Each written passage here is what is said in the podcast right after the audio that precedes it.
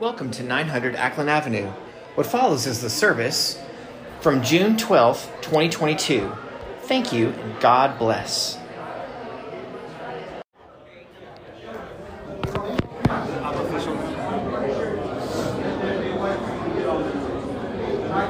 morning, Ackland Avenue.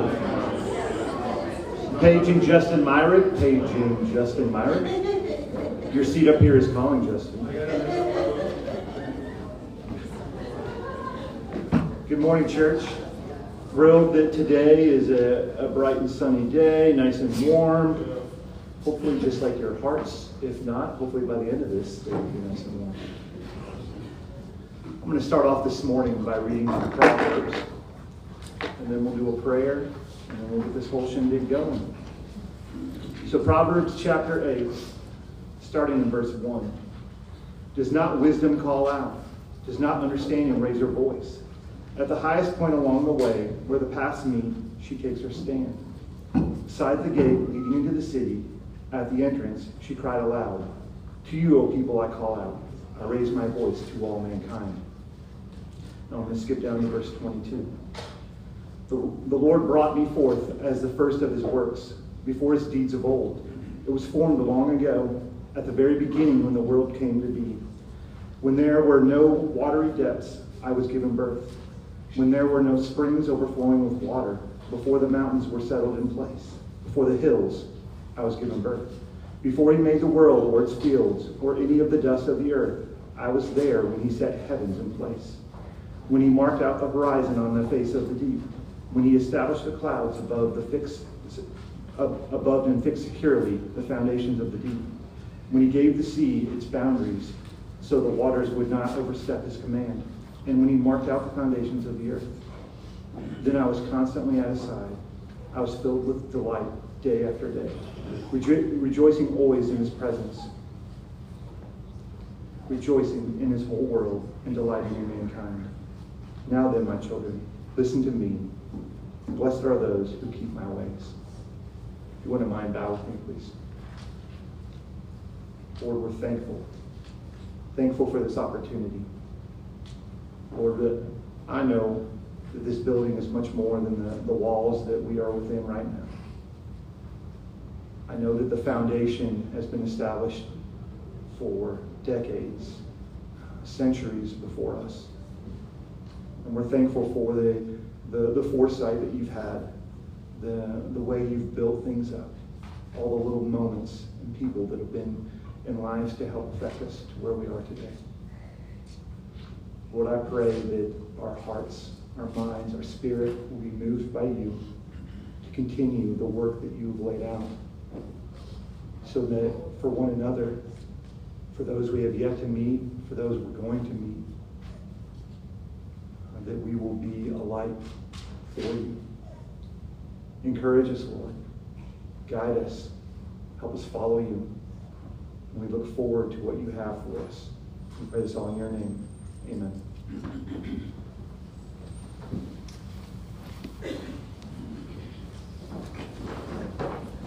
Number 11 in the supplement.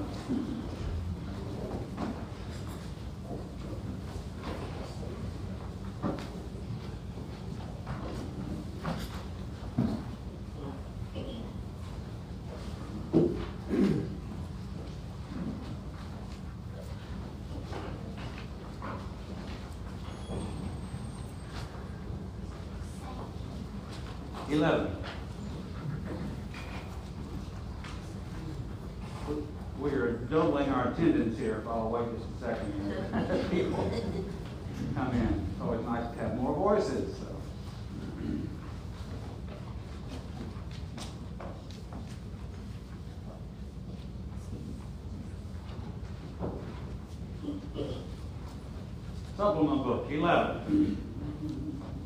Brethren, we have met to worship and adore the Lord our God. Will you pray with all your power while we try to preach the word? All is vain unless the Spirit of the Holy One comes down. Pray and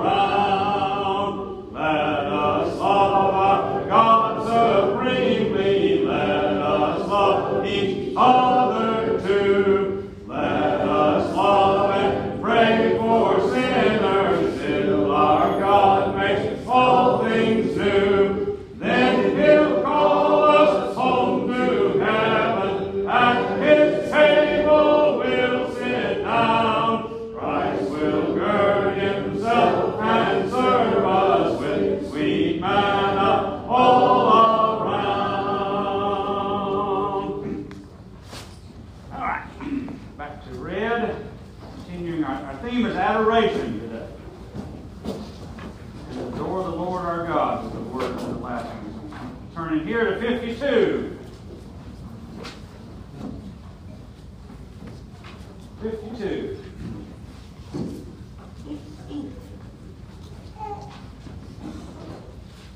All praise to Him who reigns above in majesty supreme, who gave His Son for man to die, that He might man redeem.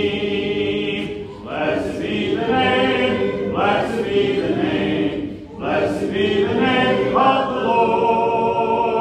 Blessed be the name, blessed be the name. Blessed be the name of the Lord. His name above all names shall stand, exalted more and more. At God the Father's own right hand, where angel hosts adore.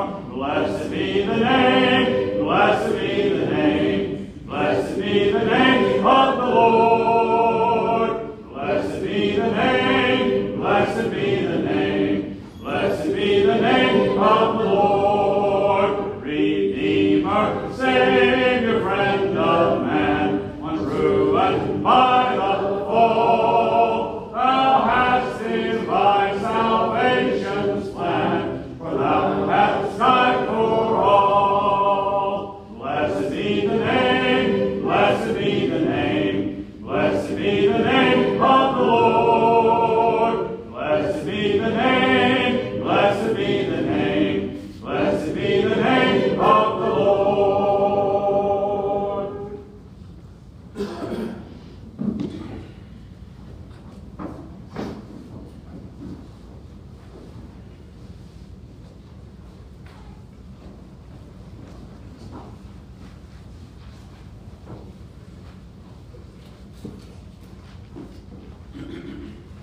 We'll be reading this morning from Psalm 8.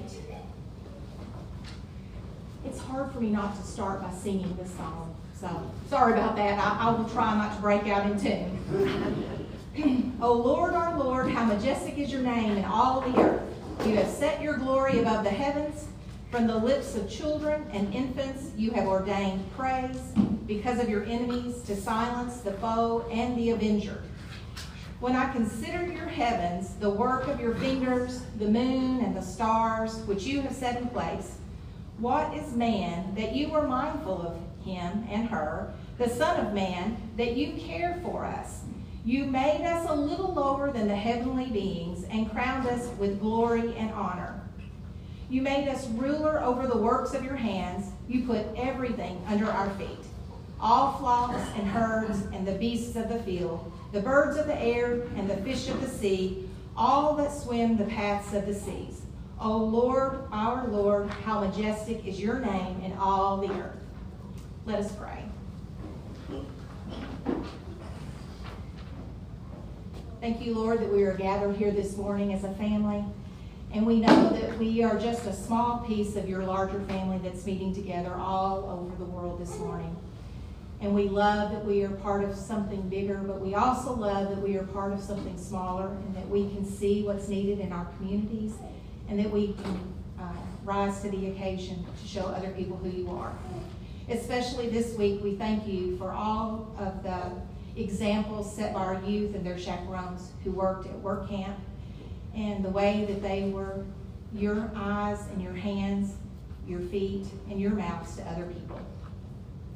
We ask that you help us to be good shepherds of the ground, the air, and the waterways about us.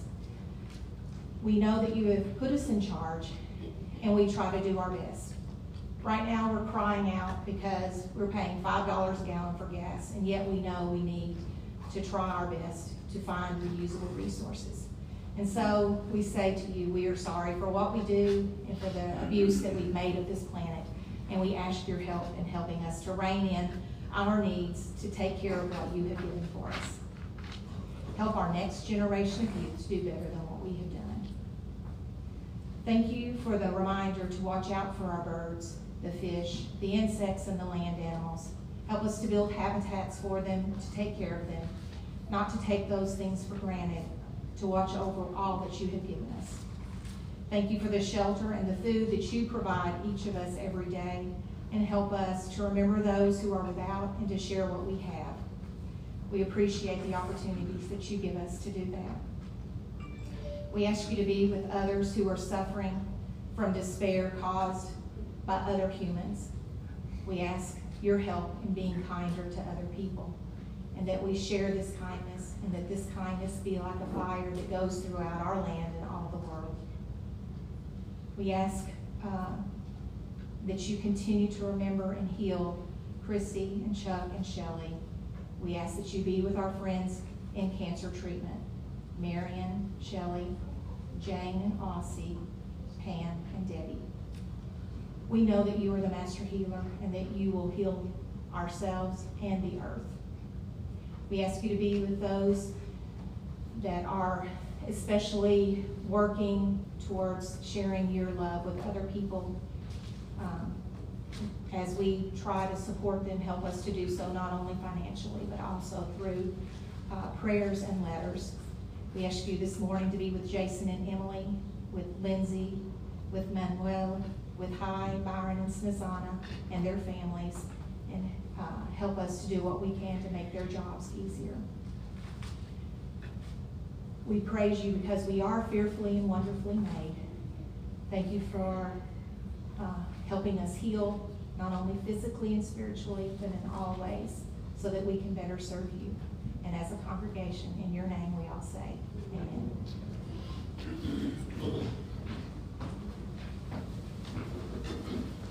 458. 458.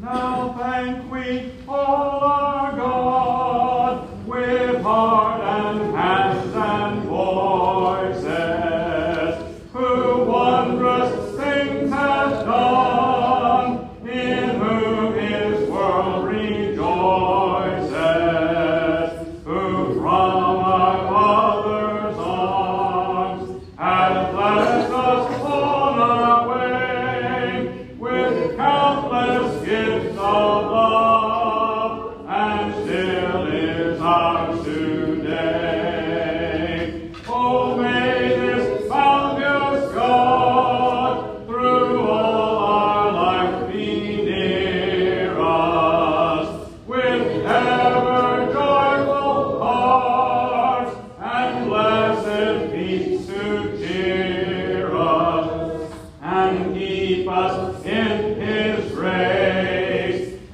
Guide us when perplexed, and free us from all ills in this world and the next.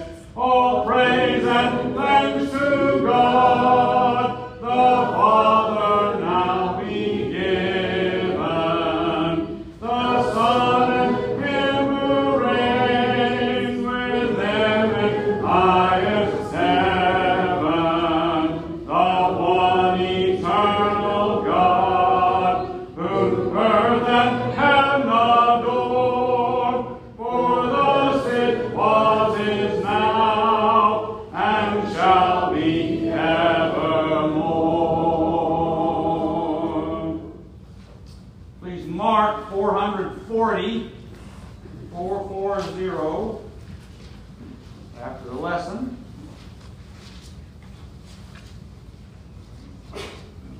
Turn now to 464.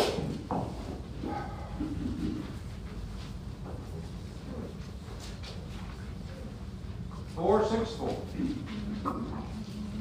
Oh, come all ye faithful, joyful, and triumphant. Oh, come ye, oh, come ye to Bethlehem.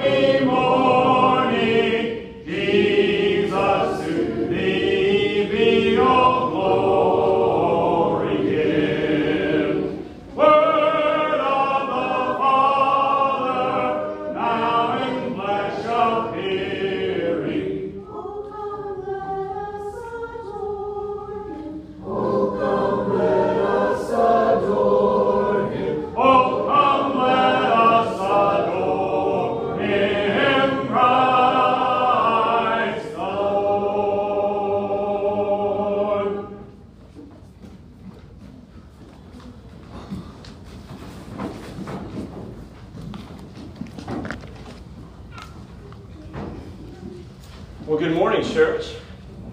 It's good to see everyone. It's exciting to be together.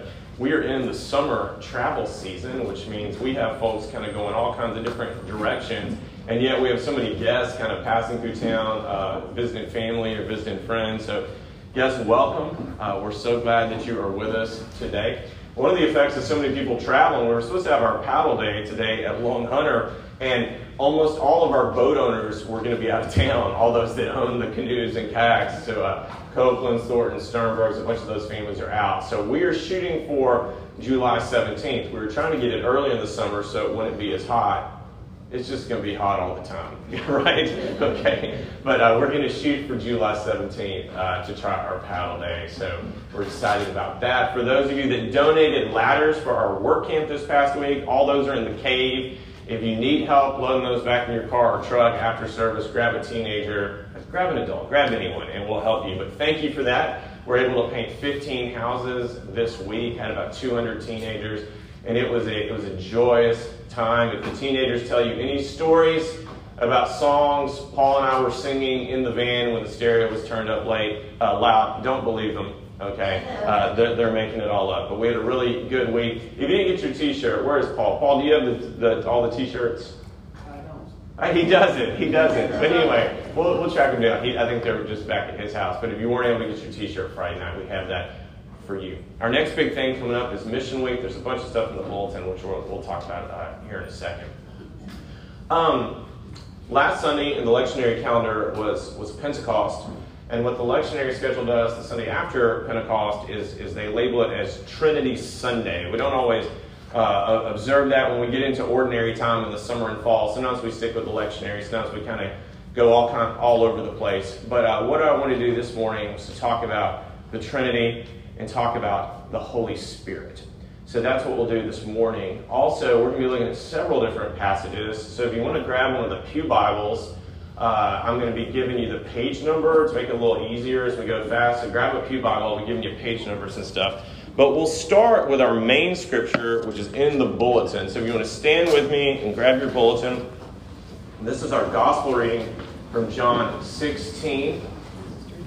This is the extended discourse in John at the Last Supper, chapters 14 through 17, where Jesus talks to his apostles. It says a lot about the Holy Spirit. This is one section of that. This is John 16, 12 through 15. The whole section's in bold, so you just want to read with me the whole section since it's kind of short this morning. Let's read this together. I have much more to say to you, more than you can now bear. But when He, the Spirit of truth, comes, He will guide you into all the truth. He will not speak on His own. He will speak only what He hears, and He will tell you what is yet to come. He will glorify me, because it is from me that He will receive what He will make known to you. All that belongs to the Father is mine. That is why I said the Spirit will receive from me what He will make known to you. This is the word of the Lord. You may be seated.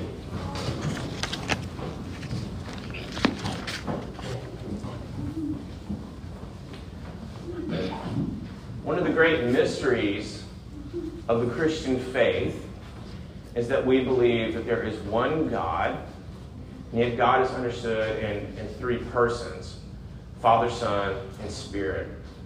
This is a stumbling block to our monotheistic cousins, our Jewish and Muslim friends. Every time I talk about this with my students, I'm like, but there's one God, and you talk about three, and we can talk about how we see it in Scripture. We can talk about how there is room within the divine being for both singularity and plurality, but yet it's a mystery. And it's a good reminder for us that there's at least three mysteries in the Christian faith. And by mystery, I mean things that we cannot prove. It's not 2 + 2 = 4, okay? But things that we take on faith. And those mysteries are Jesus is completely human, and also completely divine. That the Bible is the Word of God, and it's also the Word of humans. And also, God is one, and yet God is understood in three persons. And maybe we can help us understand it this way, that the idea of the Trinity is basically a concept to help us understand the omnipresence of God. And kids, by omnipresence, what we mean is God is everywhere. God is here with us. Miss Melissa referred to Christians all over the world. God is also there. God is everywhere. Christians conceptualized that God the Father, they saw God as a king, and they pictured a spiritual heavenly throne, and God's at the throne. It's not a physical reality, but a spiritual reality. God is on the throne, and beside God on the throne is Jesus at the Father's right hand. We talked about that last week when we talked about Pentecost. And so, but the understanding for them was, if God is in heaven and Jesus has risen as ascended at the Father's right hand, does that mean God is no longer with us on planet Earth?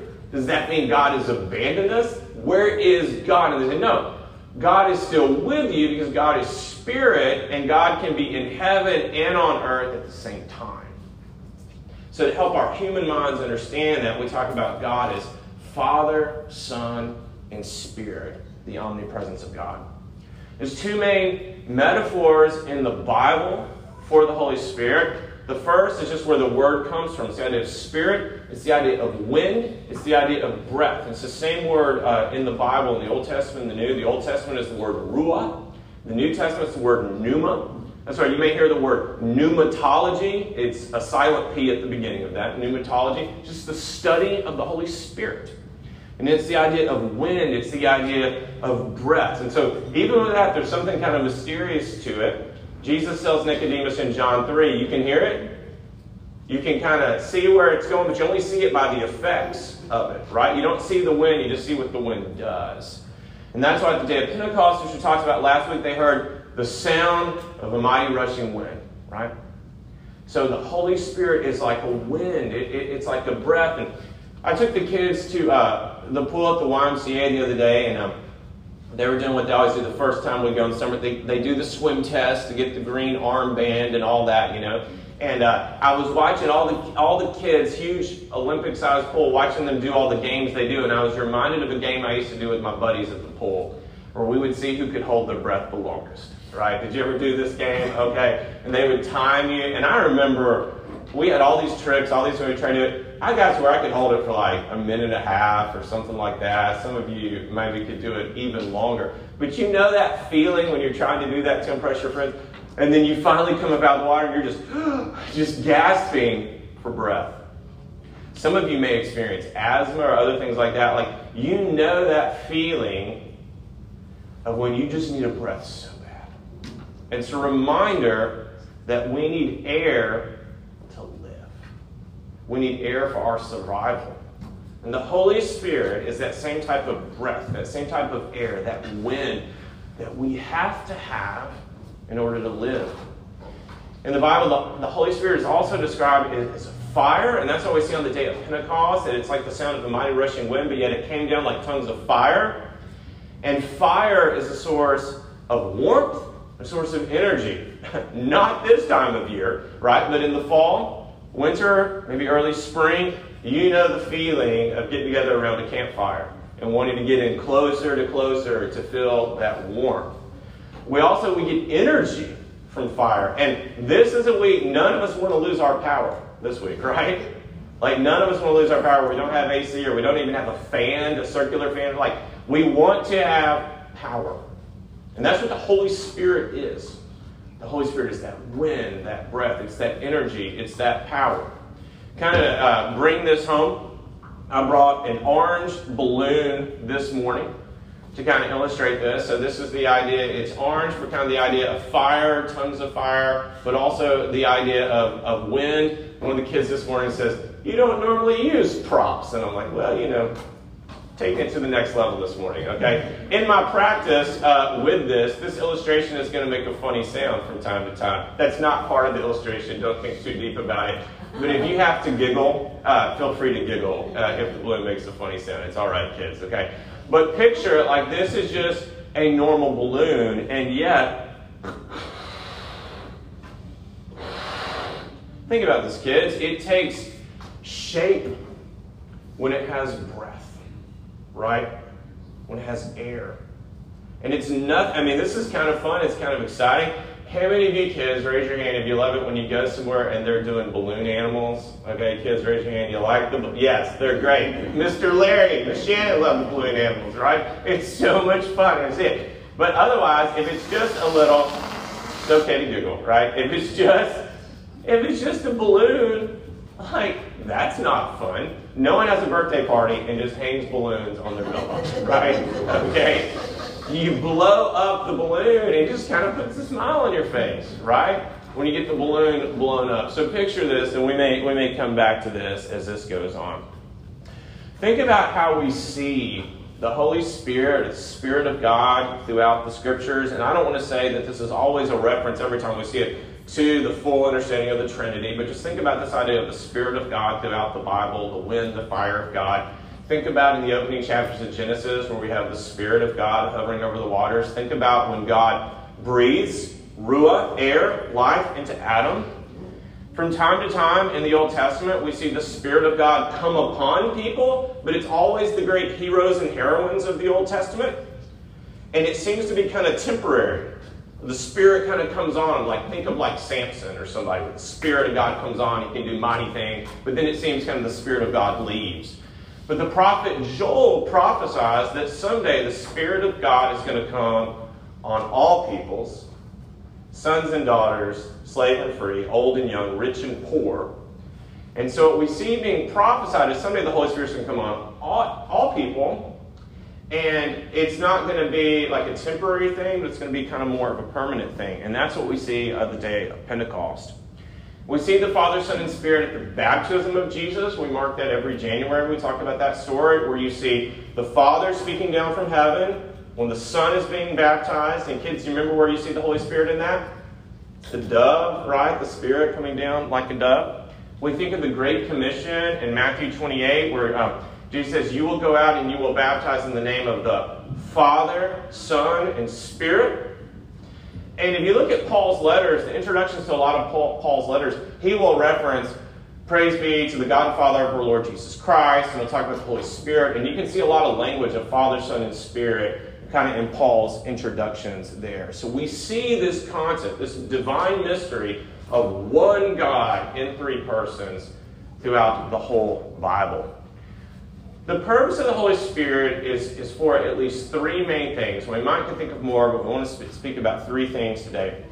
The Holy Spirit is designed to bring about moral fruit in our life, to guide us, and then lastly, to bring about signs and wonders. And I'll spend the majority of the time on the first one and talk about second and third.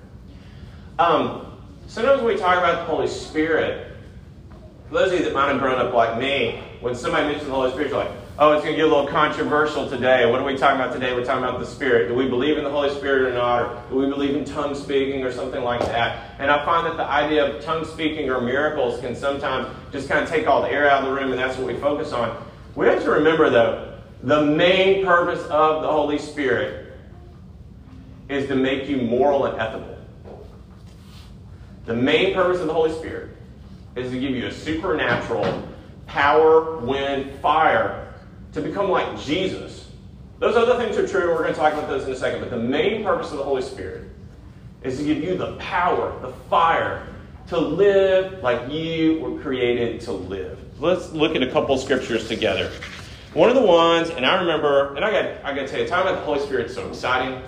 I would dare say that one of the most exciting things I've studied and grown in my faith in the last 10 or 15 years is the Holy Spirit. The Holy Spirit was not a huge part of my upbringing. There was a lot of Father God, a lot of Jesus the Son. But as I've looked in the Holy Spirit the last 10 or 15 years, it's been so exciting. And this passage I'm about to share with you has been one of the most influential. If you want to look at Ezekiel chapter 36, and this is in your Pew Bible, it's page 706. Page 706 in your Pew Bible.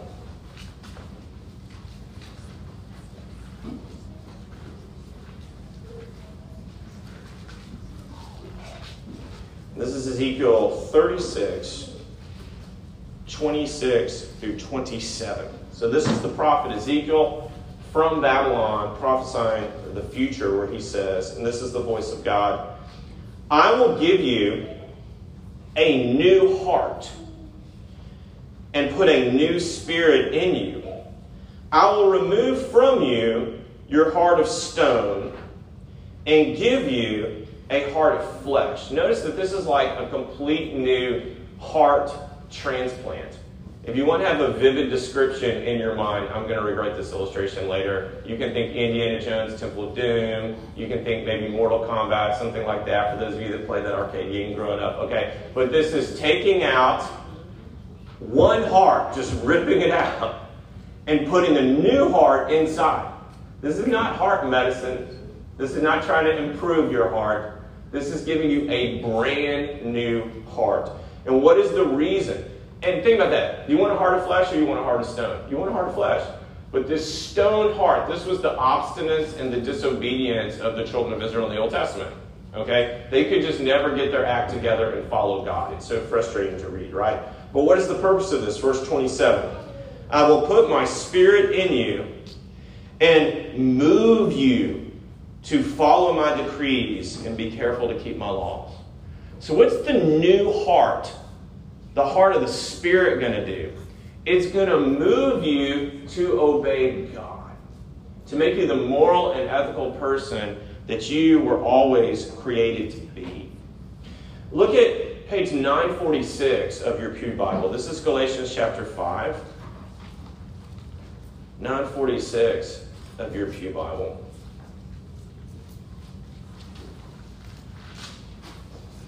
This is the fruit of the Spirit. We teach our kids the fruit of the Spirit with a song that we often sing with them. I get that stuck in my head a lot. But to kind of get a running start to the fruit of the Spirit, we'll compare it with what happens when we have that heart of stone. Okay? So this is Galatians 5. Let's start in verse 19. Galatians 5:19. The acts of the flesh are obvious.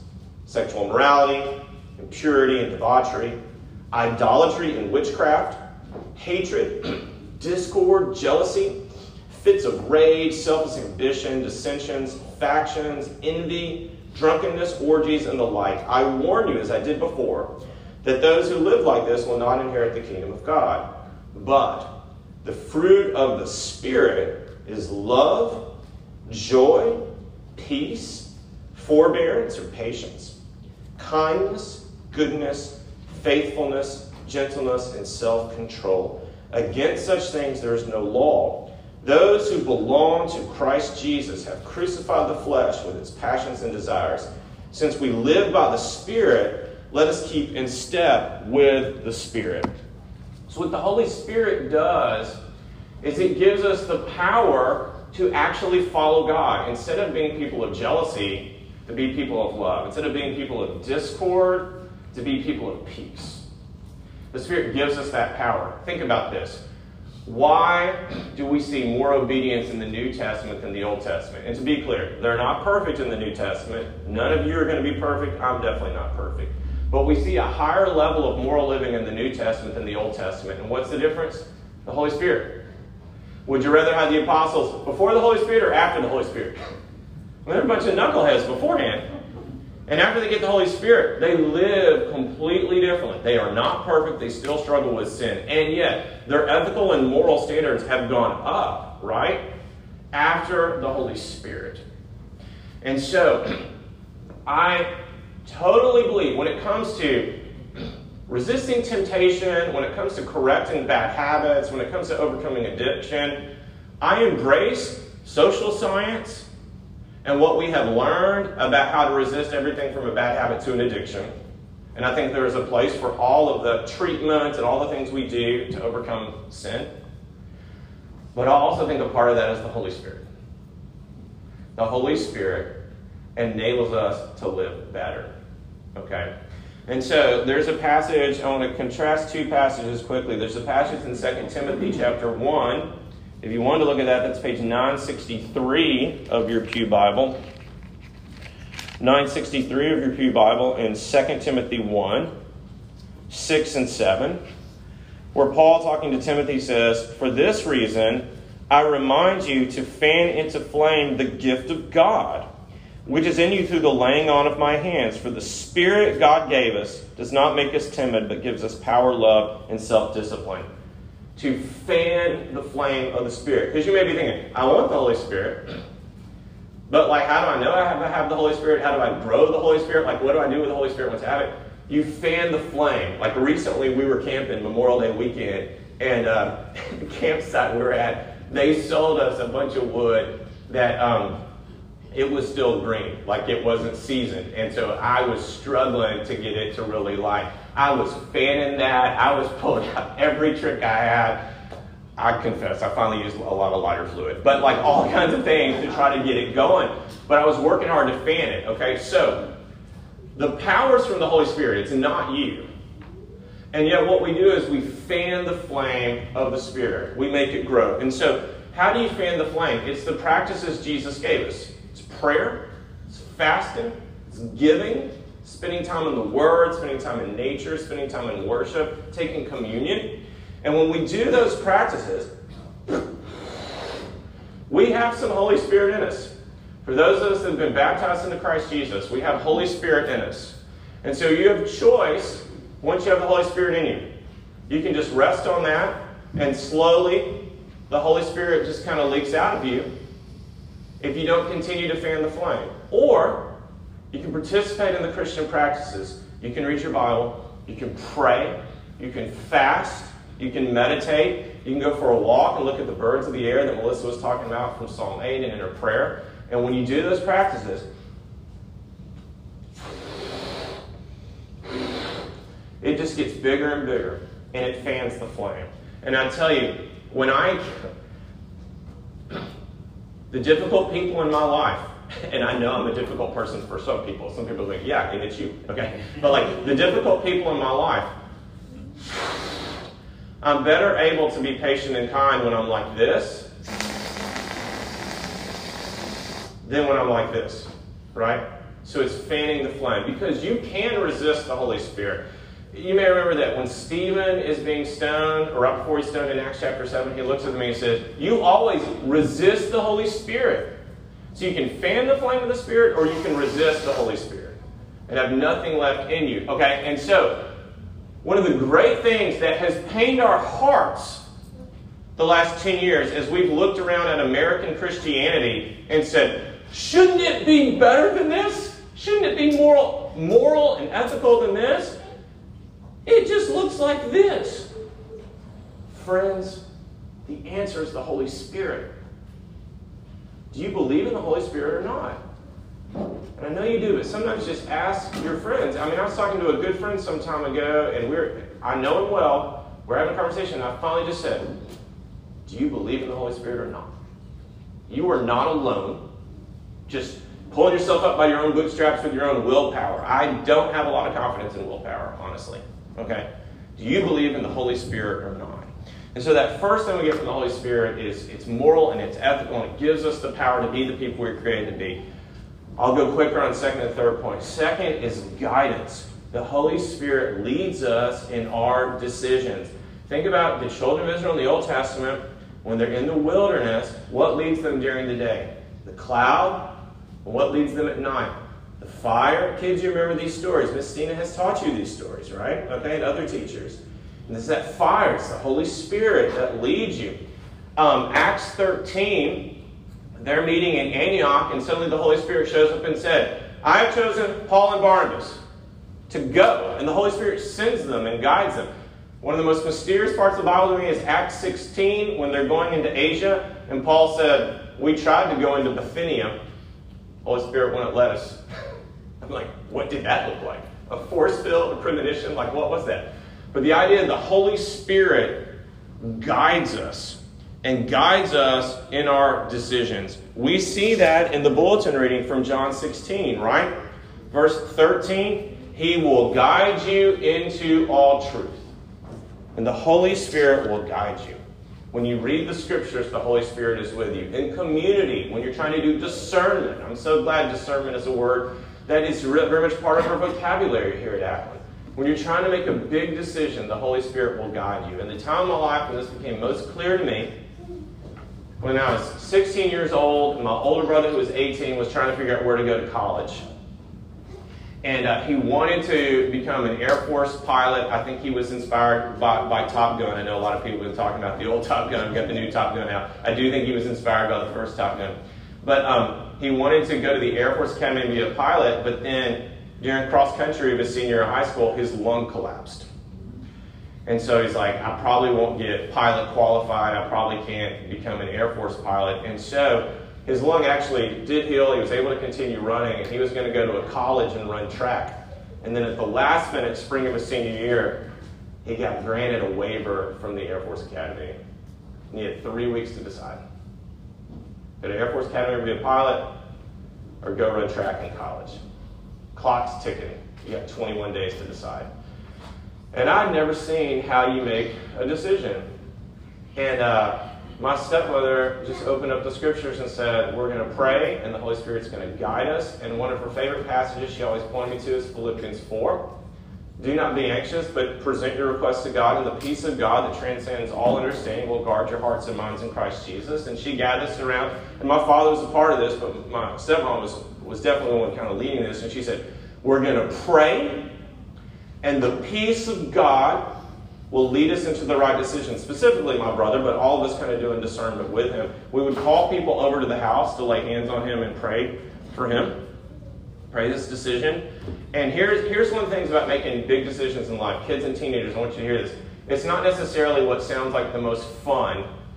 It's not even what you want to do sometimes. You just get this growing sense of, this is what I'm called to do.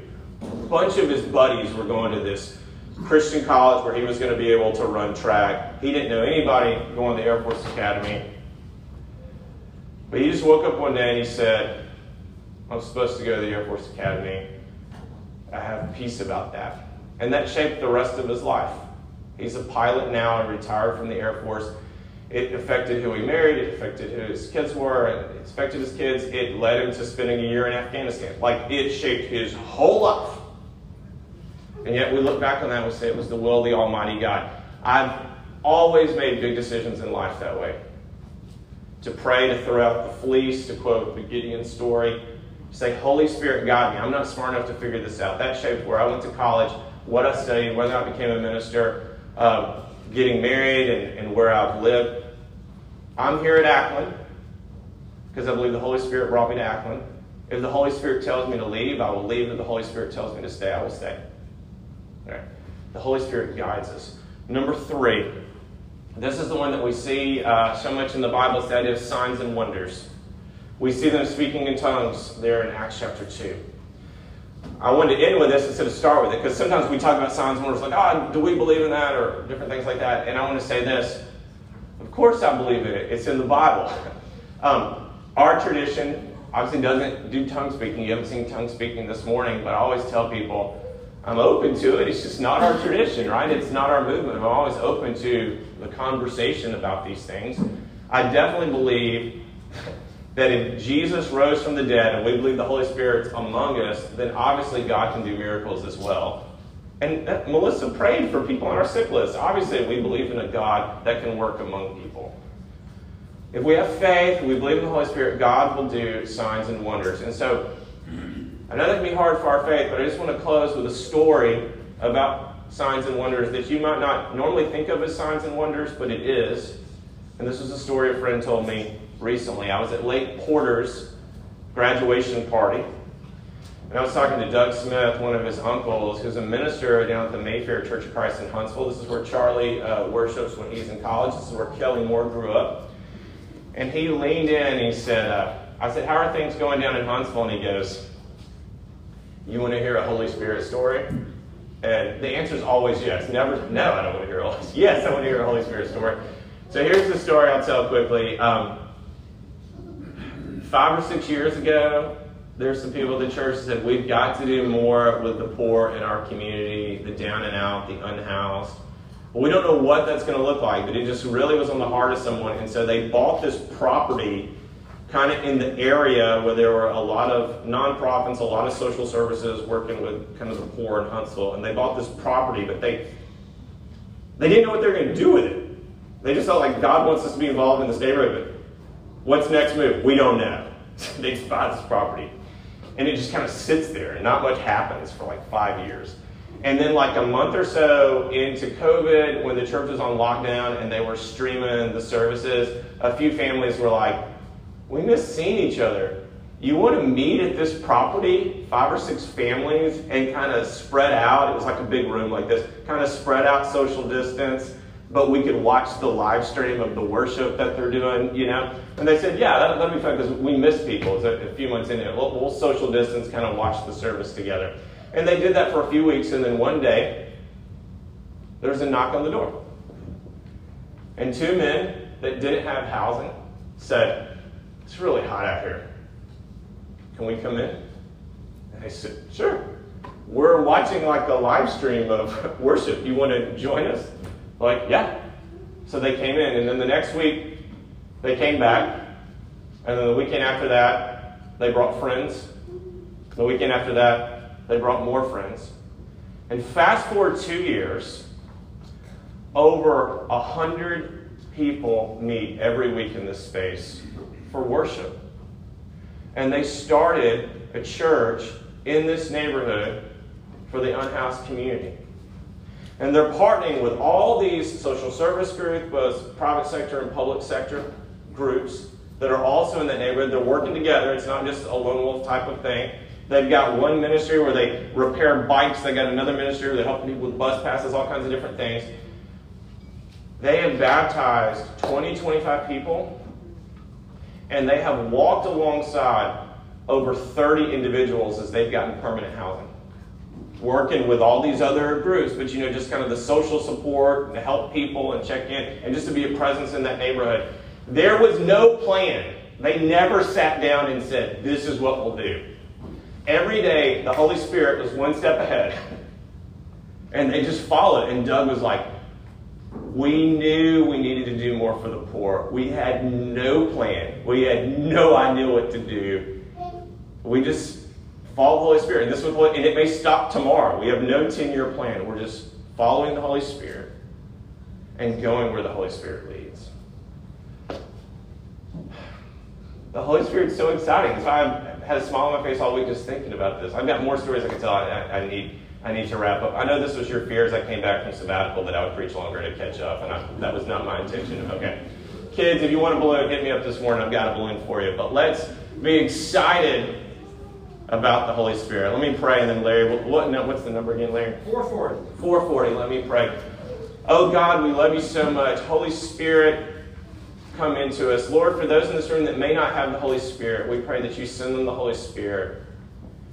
May it we fan the flame in our hearts so we can be the people we're always supposed to be, so we can follow you, so that you would work among us in ways that just blow our minds.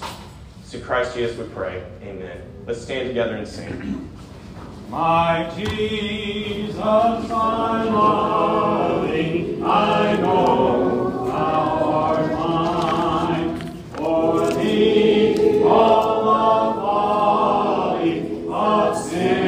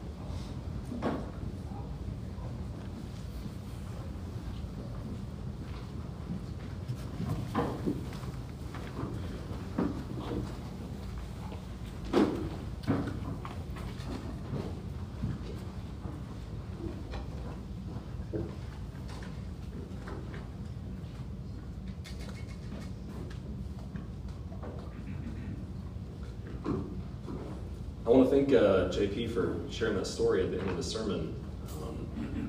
So I think it reminds me how often and how easy it is to overcomplicate the Holy Spirit.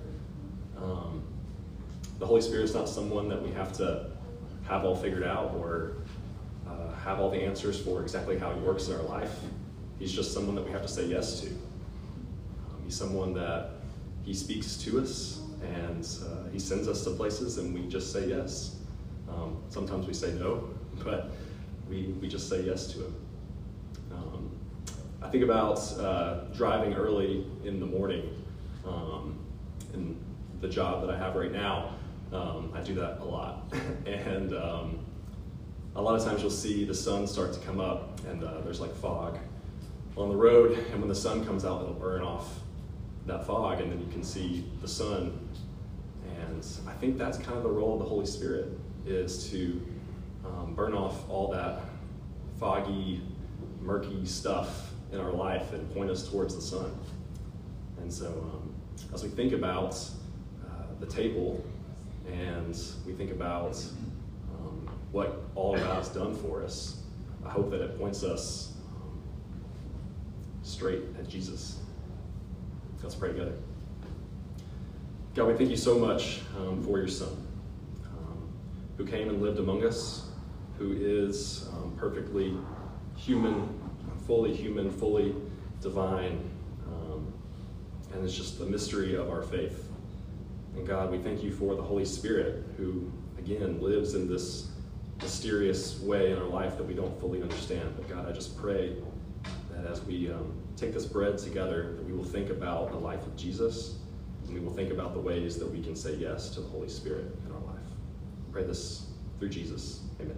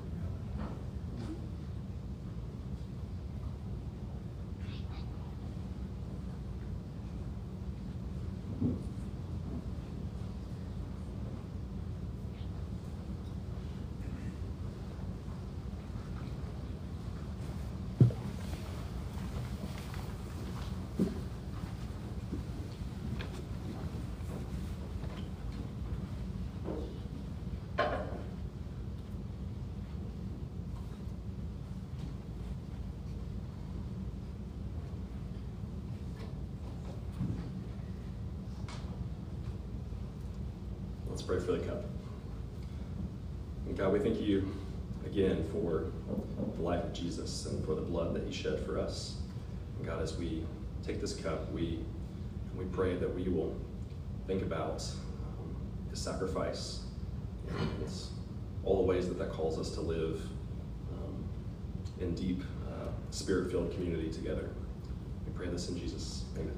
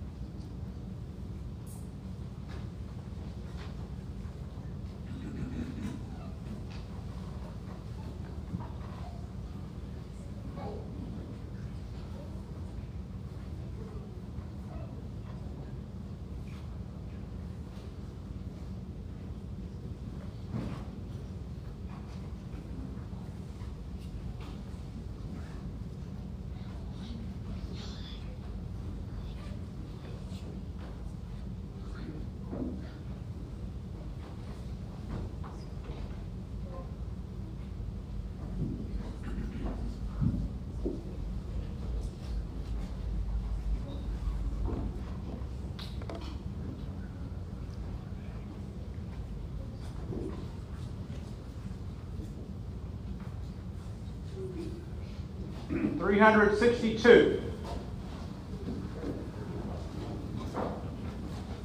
six two.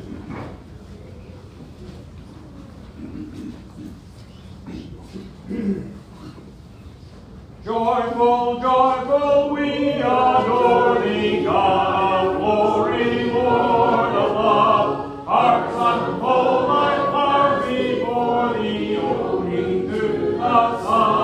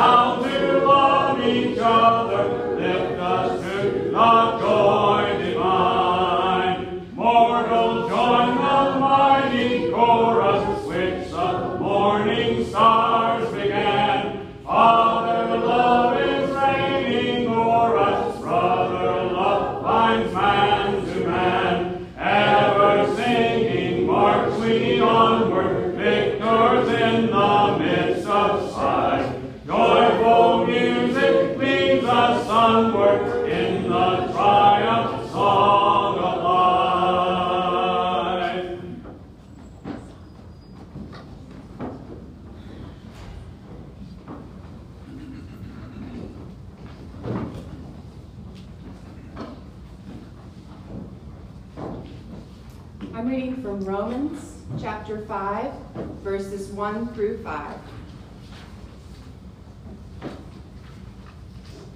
Therefore, since we have been justified through faith, we have peace with God through our Lord Jesus Christ, through whom we have gained access by faith into this grace in which we now stand. And we boast in the hope of the glory of God. Not only so, but we also glory in our sufferings, because we know that suffering produces perseverance, perseverance, character, and character, hope. And hope does not put us to shame, because God's love has been poured out into our hearts through the Holy Spirit who has been given to us. Let's pray. Dear God, thank you for pouring your love into our hearts through the Holy Spirit. Thank you for this time we've spent together in songs of adoration, fanning the flame of the Holy Spirit. Thank you for the time we've spent today pondering this mystery of the Holy Spirit. We need this as we prepare to go out into all the places we go this week, as we face suffering, our own suffering, the suffering of others, the suffering that is small, the suffering that is great, the unease, the fear that we might feel as we do the work of our world and go into the places that you have called us to be. Give us peace as we make decisions. Help us to feel the perseverance and character and hope that you give us. Thank you for the Holy Spirit, and thank you for Jesus. And it's in his name we pray. Amen.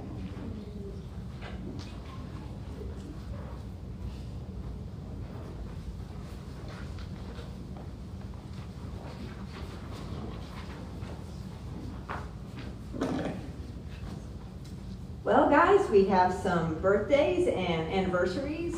We had a clean Wagner sweep yesterweek, and the Bonnie Wagner has on June 18th a birthday, so continuing the Wagner trend. June 13th is a big day. We got Neil and Allison with an anniversary, and Neil's birthday, and Susan Porter's birthday, and then on the 17th, TJ Spivey will be 12, so yay! We got all kinds of good things coming up on our calendar. We've got Mission Week coming up on the 26th through 29th, and there's a lovely schedule in the bulletin about how on Sunday there's the neighborhood food drive, and we've got the Friends for Life treat truck. That's going to be awesome. And Monday we've got a self-guided international cultural scavenger hunt, and I'm looking forward to seeing what that's like. We've got great speakers on Tuesday, and also packing vaccine and goodie bags for Sloan Clinic. And then more great speakers at the next Wednesday night gathering, so look forward to that. On our overall schedule, after Mission Week, we have Nashville SC game. SC, I knew there was a Sounds game coming up, but that's on 31st, SC. And then I realized Steena Chamberlain. So yes, I love to play games anytime, guys. Come over, and maybe it's South Carolina. So any other exciting, I decided sounds curling, because sounds is a sport, right? So yeah, what other alternate terms do we have for SC? Nobody? Okay, Steena Chamberlain it is. I'll see you guys on Sunday, July the 3rd. And if somebody wants to throw out an alternate translation for that, that's great. July 4th is the great cookout at the Conways for the get-together that we look forward to every year. Then after that, a little later on this month, we've got church camp and the Sounds game, which is that another Sounds game? Or maybe they're curling again. Yeah, look forward to that. Prayers and praise. A lot of folks we've been praying for, and I just wanted to take this opportunity to thank you for praying for my friend Shelly, who I saw yesterday, and she is able to walk again. She's using canes, but thank you so much for your prayers and for her son Aussie, and of course for everybody you've been praying for, guys. Thanks. Brown bag on Wednesday, where will that be? Oh, at Applin. Right, because I just announced that. Guys, donuts and coffee are available, and have a great week. Nobody wants to tell you.